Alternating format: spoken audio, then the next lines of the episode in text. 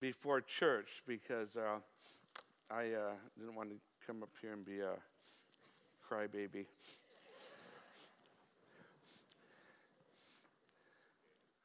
I, uh, we're, we're talking about positioned in high places.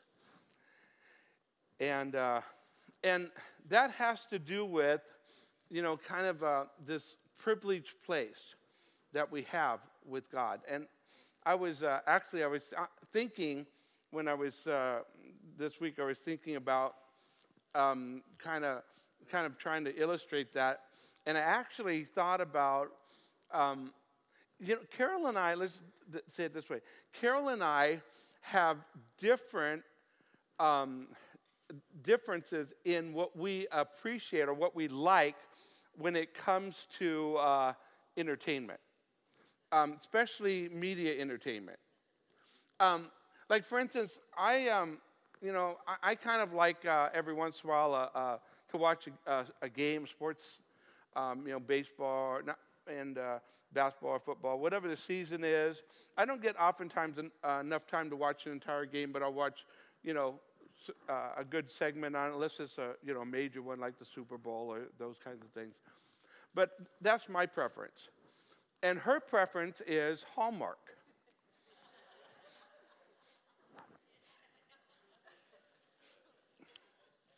and uh, and and so um, the, the good husband that I try to be, she, she'll sit with me sometimes and watch part of a game. Now, I know she, she, she can't stand it. I know, I know that, but she'll try to, you know, make it special. Sometimes she'll make something for me, a snack, get me some, you know, popcorn or whatever, and try to make it special. Sit there and even ask questions at the most inopportune time. You know, so now me on the other hand, I tried to do, you know, kind of pay back on that and sit at, and uh, and watch some Hallmark. This is what I discovered. That Hallmark, um, every Hallmark is the same. Now, it, it might be with the guy or it might be with the girl, but you know, the main character, you know, and th- this girl, like, she, her job sends her to uh, another place, a community, and so she stays there while she's working. She's engaged to a narcissist. The guy is just really bad, but she doesn't know. She thinks he's just the, greatest thing. And, and she ends up working with a guy who, when they first meet, they can't stand each other. They're, they don't like each other, but over time they start to, you know, find that there's a lot of things that they have in common and they start to like each other. And then the thing starts to move because she discovers as they're starting to like each other more that her fiance, the narcissist, you know, does something that really kind of exposes that. You know, he's either gone out on her or he's just really, you know, miserable and, and does something. And so she realizes now that she's kind of free to date this guy who she's starting to like. And she breaks up with him. And now she's with this, starting to date with this guy and really fall in love. And then she sees this guy with another girl. Now, she doesn't know that the other girl is his sister, but she thinks, she thinks that he's, you know, he's really, you know, and so then she decides then it's over and she, you know, is going to live a life of, uh, you know, alone. And she then is, decides to go back to her, her original, her home. And so she's on her way to the airport and he then finds out she's leaving and she rushes, he rushes off and catches her before she gets on the plane. And, it's, you know, and then it, it, it becomes, uh, you know, he says what happened, and, and she hugs and they kiss, and, and they live happily ever after. Now, that is what Hallmark is. That's what they do. And I've watched a, a few of those. But then I know that there's a twist in the story every once in a while.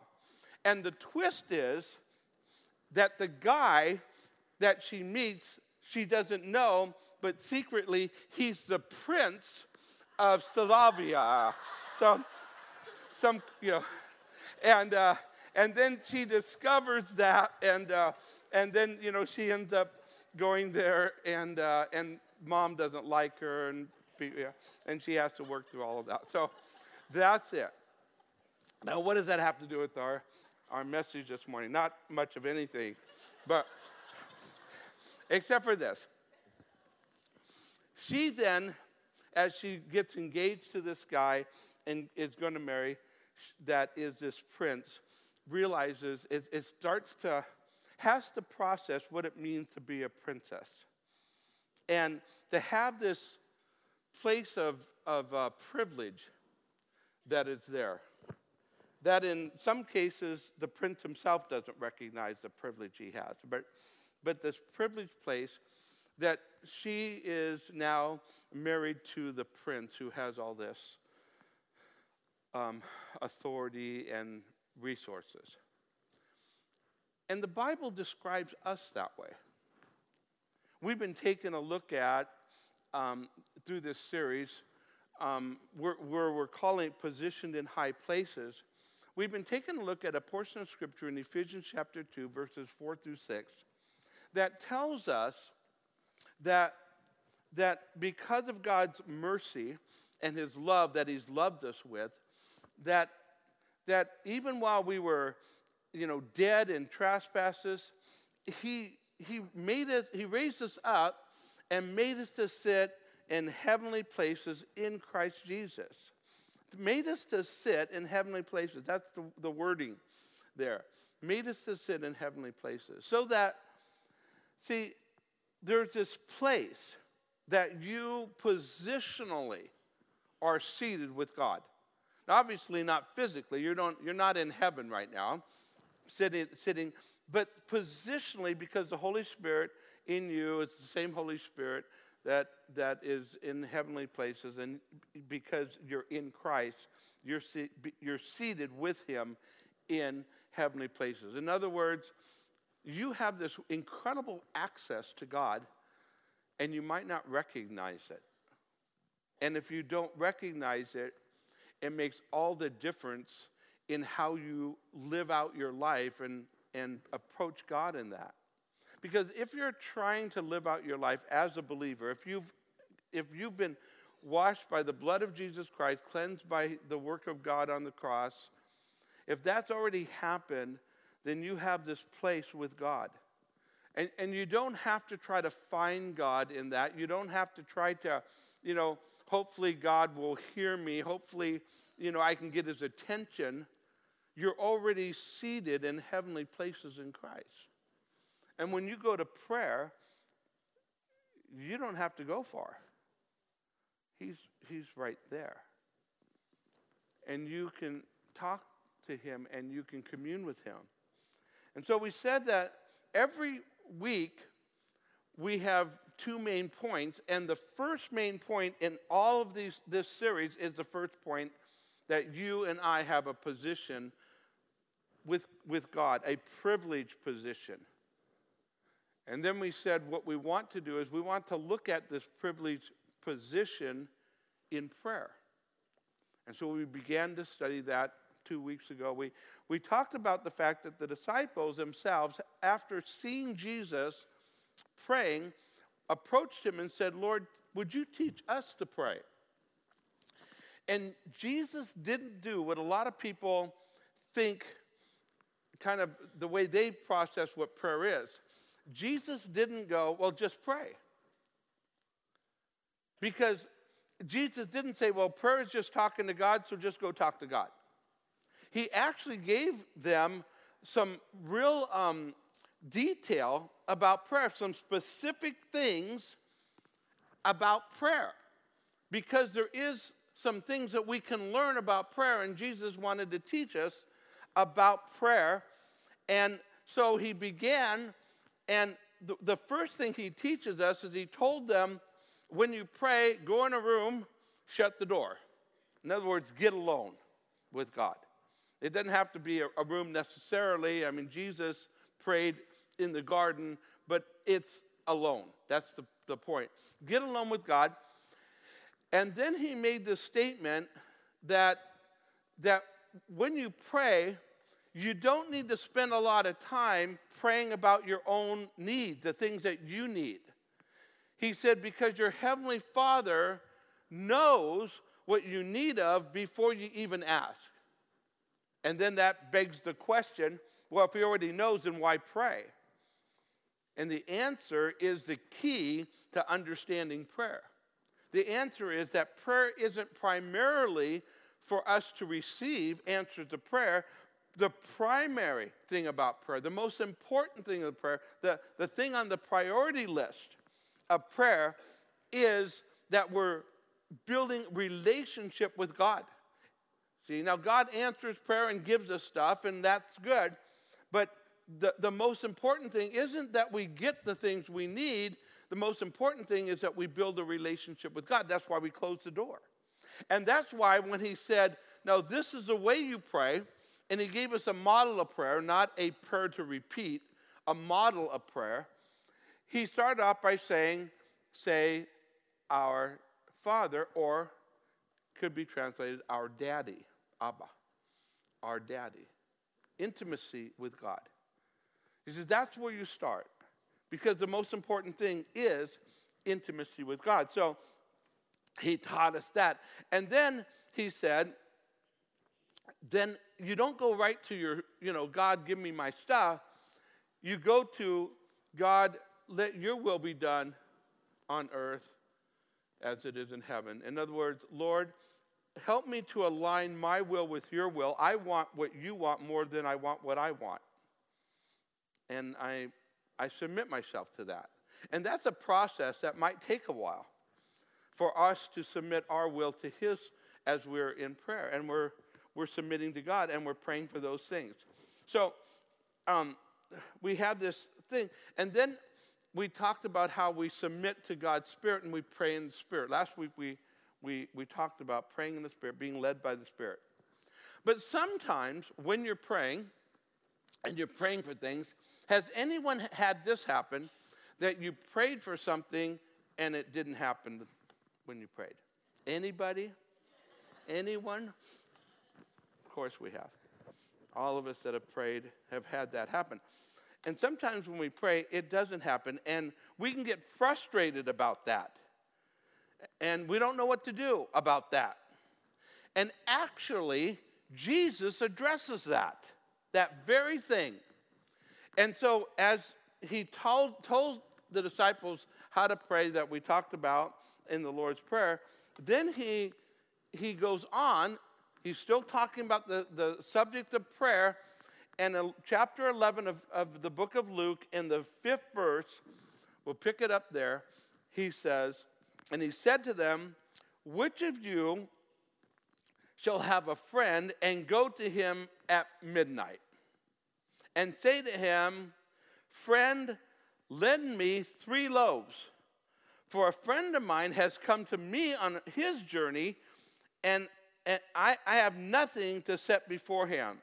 And he will answer from within and say, Do not trouble me. Don't bother me. The door is now shut, and my children are with me in bed, and I cannot rise and give to you. So there's this guy, and his, his friends on a journey comes to his house at midnight. It's kind of rude. Knocks on the door and says, Hey, can I stay with you? And he says, Sure. And he says, I'm, I'm, I'm kind of hungry. Do you have anything to eat? And he says, No, but I'll go talk to my neighbor. He's my buddy. So he goes and talks, knocks on the door, and his buddy is not so much his friend. Do you have friends like that sometimes? Do you think they're your friends until you ask them to help you move? You know, things like that. So he, he, go, he knocks on the door and he says, you know, he, he tells them the story. Now, understand the, the, the setting here. In those days, houses, you know, they, they, they didn't look like your home, uh, and uh, they were pretty, really small, and uh, they, would have uh, sometimes two rooms, sometimes only one. And uh, if they had two beds, they would have a bed for the guys and a bed for the girls. The family would sleep in these beds. And if just, it was like camping. And, and you know, when you're camping, you don't have room for everything. So you have to always move everything out to go get whatever you need and, and then move that. Everything has to be adjusted. And if, you're, if everybody's asleep, you're going to wake everybody up. That's the scenario. Go get me bread. It isn't like I go in the other room into the kitchen and open up the refrigerator. I, I'm, I'm, I, that, that's what's going on here. And he says to, uh, you know, he says to his buddy here, um, you know, leave me alone. I, I can't do it. Now, at this time, if I was the one that needed to go to my neighbor and and tell him. And, and my buddy had come at midnight. I would basically say to my buddy right then, you know, I tried, I knocked on my neighbor's door. He, he can't get up and get, give you some food. You know, you'll have to wait. I'm sorry, but we'll get up early in the morning and go to Starbucks. And so we'll figure kind of things out. But, but the, the, the point is, this guy doesn't do that. And we'll find out how, what he represents in a minute. But Jesus goes on and says, I say to you, though he will not rise and give to him because he is his friend, right? He's not a good enough friend that he's going to actually get up and do this. He won't get up because he's your, your friendship isn't enough to get him moving. Yet, because of his persistence, he will rise and give him as many as he needs okay? Because of his what? Persistence. Yeah, say that with me persistence. Want to get that in you. There's a persistence that's going on here. Now, now this, these, this is how parables work. In a parable, you look at a parable, when a parable is given, you go, who, who am I in the parable? See, I'm in the parable, and who am I in the parable? Like, for instance, in the, the story of, uh, of the prodigal son. You go, who am I in the parable? Well, the, it's obvious. The prodigal is me. You know, that I'm the prodigal in the parable. So who's, who's the guy in this parable that is, is, is me or you in this parable? And it's the guy who goes knocking. It's a guy who his friend comes and he then goes to his neighbor. That's, that's me. That's you. You know, we have a we have a friend, we have somebody that has a need. We go on behalf of them to take care of the need, and we go to the one who can handle or give us, you know, what we need. Now, in the in the parable, you always look for who's God in the parable, right? God in the parable, like in the prodigal, it was the father who was waiting for his son, and when his son finally returned from, you know, his waywardness, he was there to embrace him. He's the father. So let me ask you then who is God? Is he the grumpy neighbor in this story? And and I'm going to answer no. And I, and another story uh, in Luke chapter 18 gives us insight to this. So if you have your Bibles, you want to turn there to Luke 18. Verse number 1 starts off with this story. Then he spoke a parable to them. Another one, that. That men always ought to pray and not lose heart. That's the purpose for the parable. You ought to pray and don't quit. Don't lose heart. Okay, that's the, that's the, the reason for this parable. Saying, there was a certain city, a judge, who did not fear God nor regard man. Now, there was a widow in that city, and she came to him saying, Get justice for me from my adversary. So this widow is ha- having problems and she has no one to help her. She can't defend herself, and somebody's giving her trouble. And so she goes to the judge and asks him for help. And he would not for a while, it says. He, he's not going to do it. But afterward, he said within himself, Though I do not fear God, nor regard man, Yet because this widow troubles me, I will avenge her. So I don't care about, you know, I don't fear people. I don't even fear God, but I fear this widow. She's, you know, she's going to keep hounding me. Yet because this widow troubles me, I will avenge her, lest by her continual coming she weary me, she wears me out. Now, first of all, I'd say this widow has a, a, a good quality, and that good quality is courage. Because this judge has the ability to throw her in prison, to throw her in jail. Even though she hadn't really done anything, he could say to her, Stay out of my court. If you come back, you're going to jail. And then the Lord responds. The Lord continues in this parable story, and he said, Then the Lord said, Hear what the unjust judge said, and shall God not avenge his own elect who cry out day and night for him? Though he bears long with them, I tell you that he will avenge them speedily. So here's the point is, is the unjust judge in this parable God? And the answer is no. This is not a so you this is not a parable so you can look at the similarities. It's a parable of contrast. The contrast is that the unjust judge he has the power but he's not like God.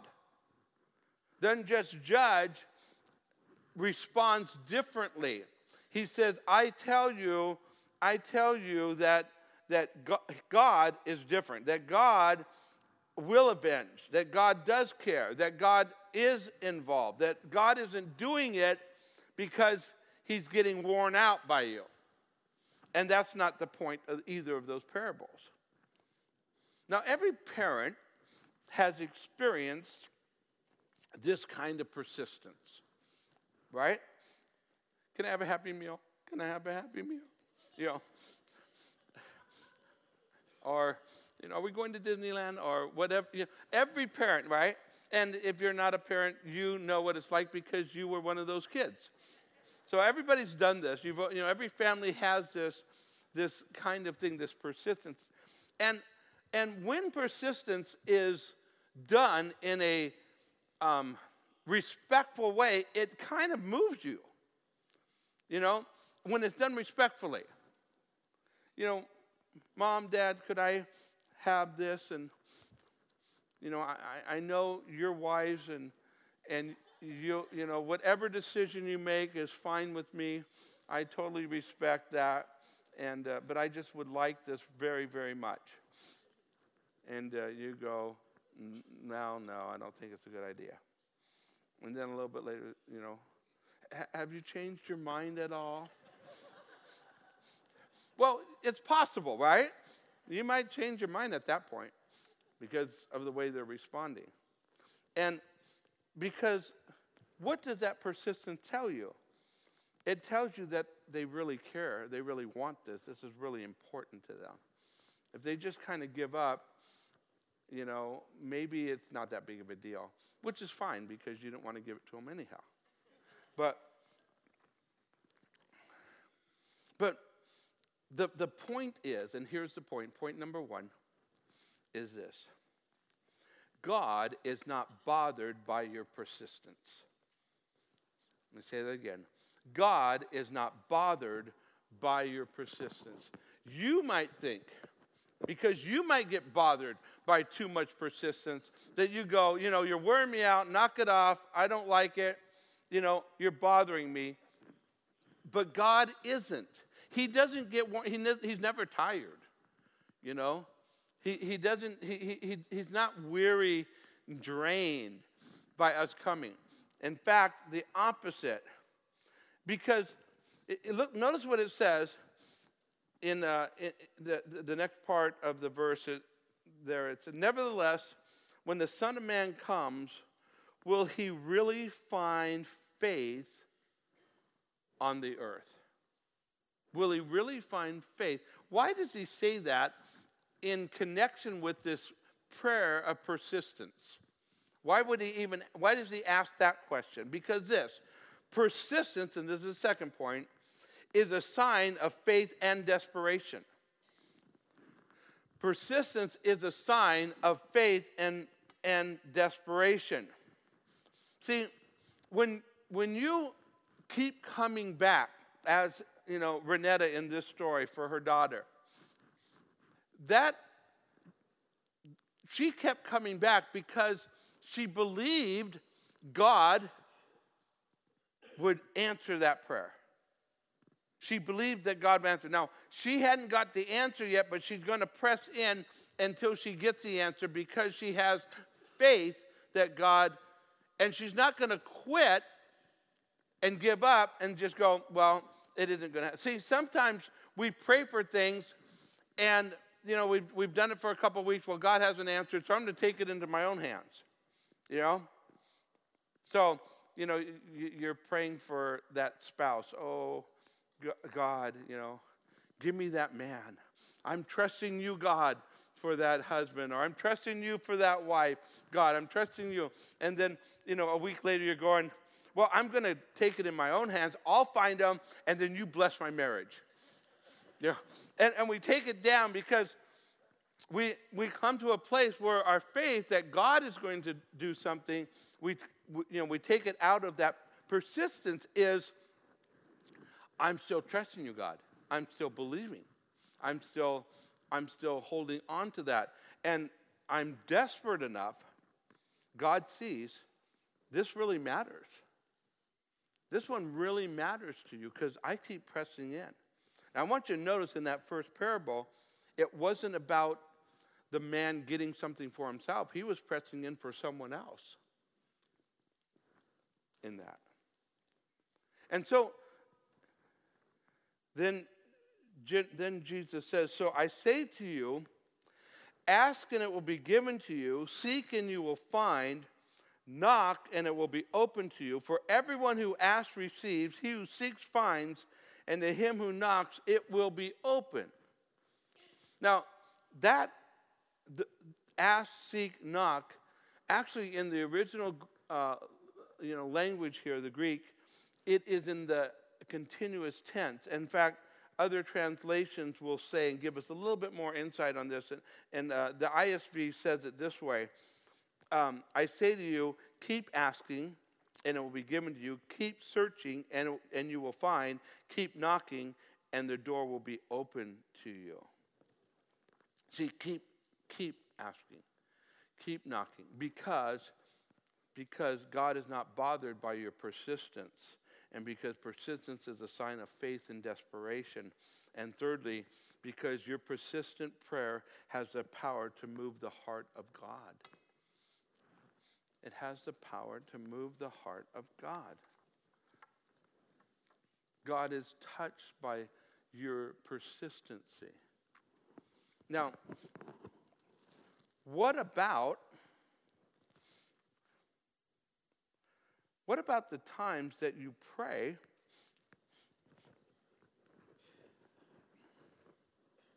You've done this, haven't you?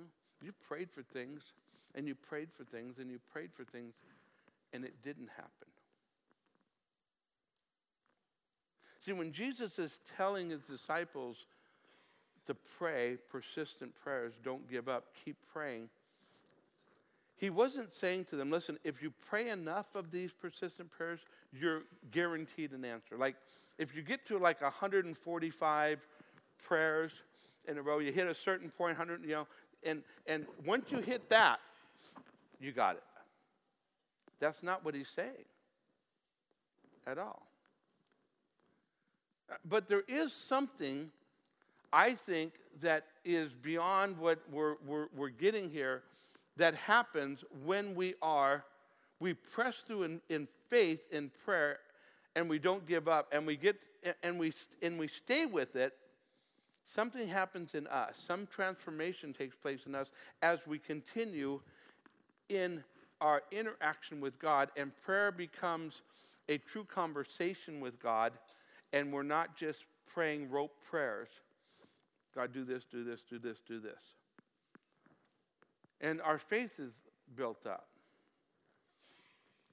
And I'm sure if Jesus would have been asked at this point, but Lord, we I prayed for things here, you know, important things. Some of you have prayed, you know, for for loved ones who were, you know, um, who are dying, maybe are, or you prayed for a marriage that, you know, God to bring healing to, or what have you, and, and it didn't happen the way you had prayed for, and you prayed and you prayed.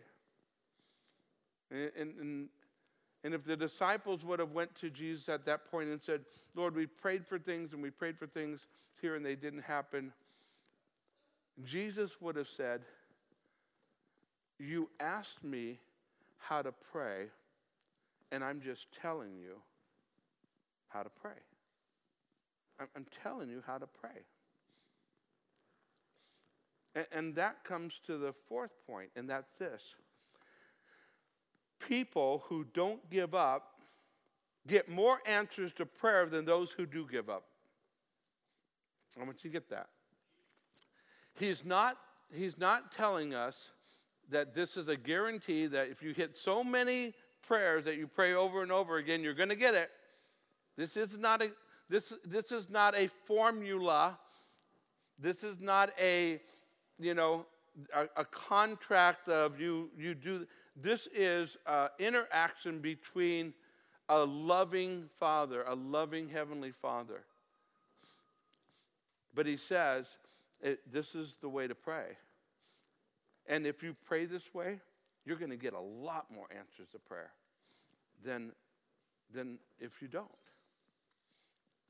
And, so the question then we ask is what are you desperate about that will keep you asking and seeking and knocking? Carol and I were, were with some friends this last week, and um, the wife was sharing a story how that her uncle had um, been um, hardcore, really anti God, just one of those guys that just, you know, like the last guy in the world you'd think would ever come to Christ. And he had rejected the Lord, rejected and rejected and rejected. And her prayer was, along with others in the family, j- just praying that he would come to Christ. And he got sick, he got in the hospital, and he was in a place where it was just a short time um, in which he would be able to live. And some of the family went and talked with him and, uh, and tried to, you know, reason with him and tell him about Jesus. And they've already been doing that, but he's been so resistant, and he didn't want to have anything to do with the Lord.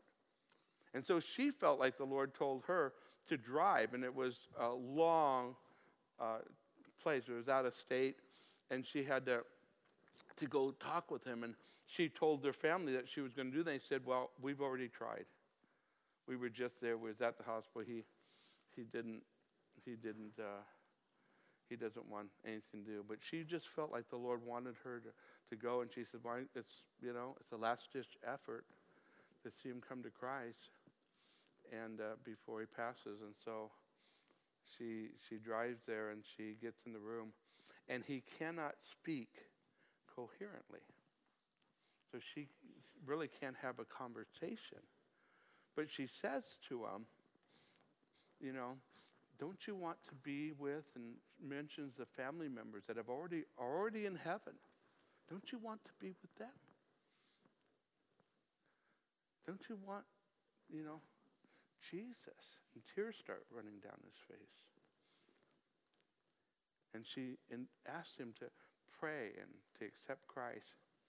And when she asked him to follow in prayer all of a sudden his voice as he speaks is coherent he speaks clearly as he gives his heart to the Lord. And then he lives a little longer and he's able to have, he has a, a real touch and transformation of God working in his life before he goes to heaven. Persistency is important. We can't give up.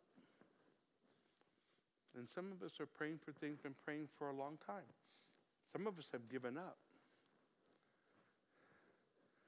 people who don't give up get more answers to prayer than those who do give up. And Jesus said, keep asking, keep seeking, keep knocking. Keep knocking. Say, what do I do if keep asking, keep seeking, keep knocking? keep asking, keep seeking, keep knocking. That's the call of God. Jesus, how do we pray?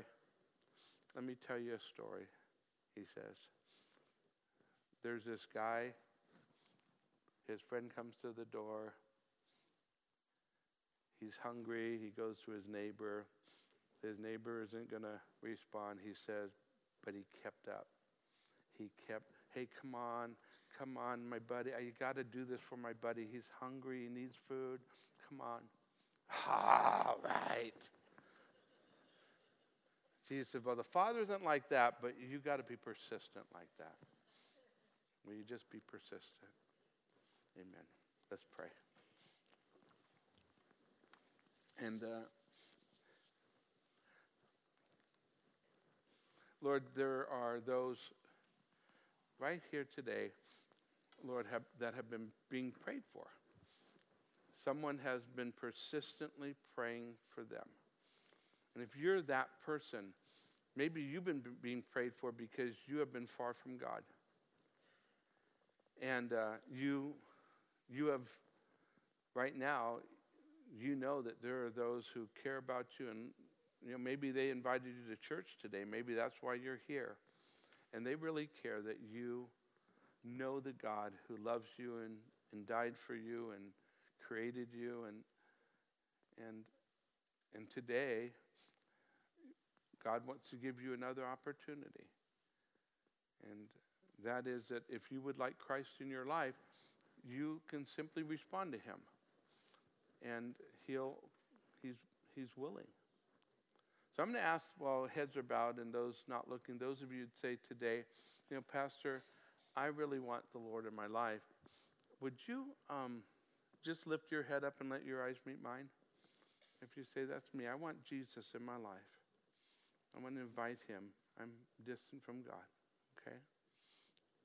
So I want the Lord in my life. If that's you, would you? Okay?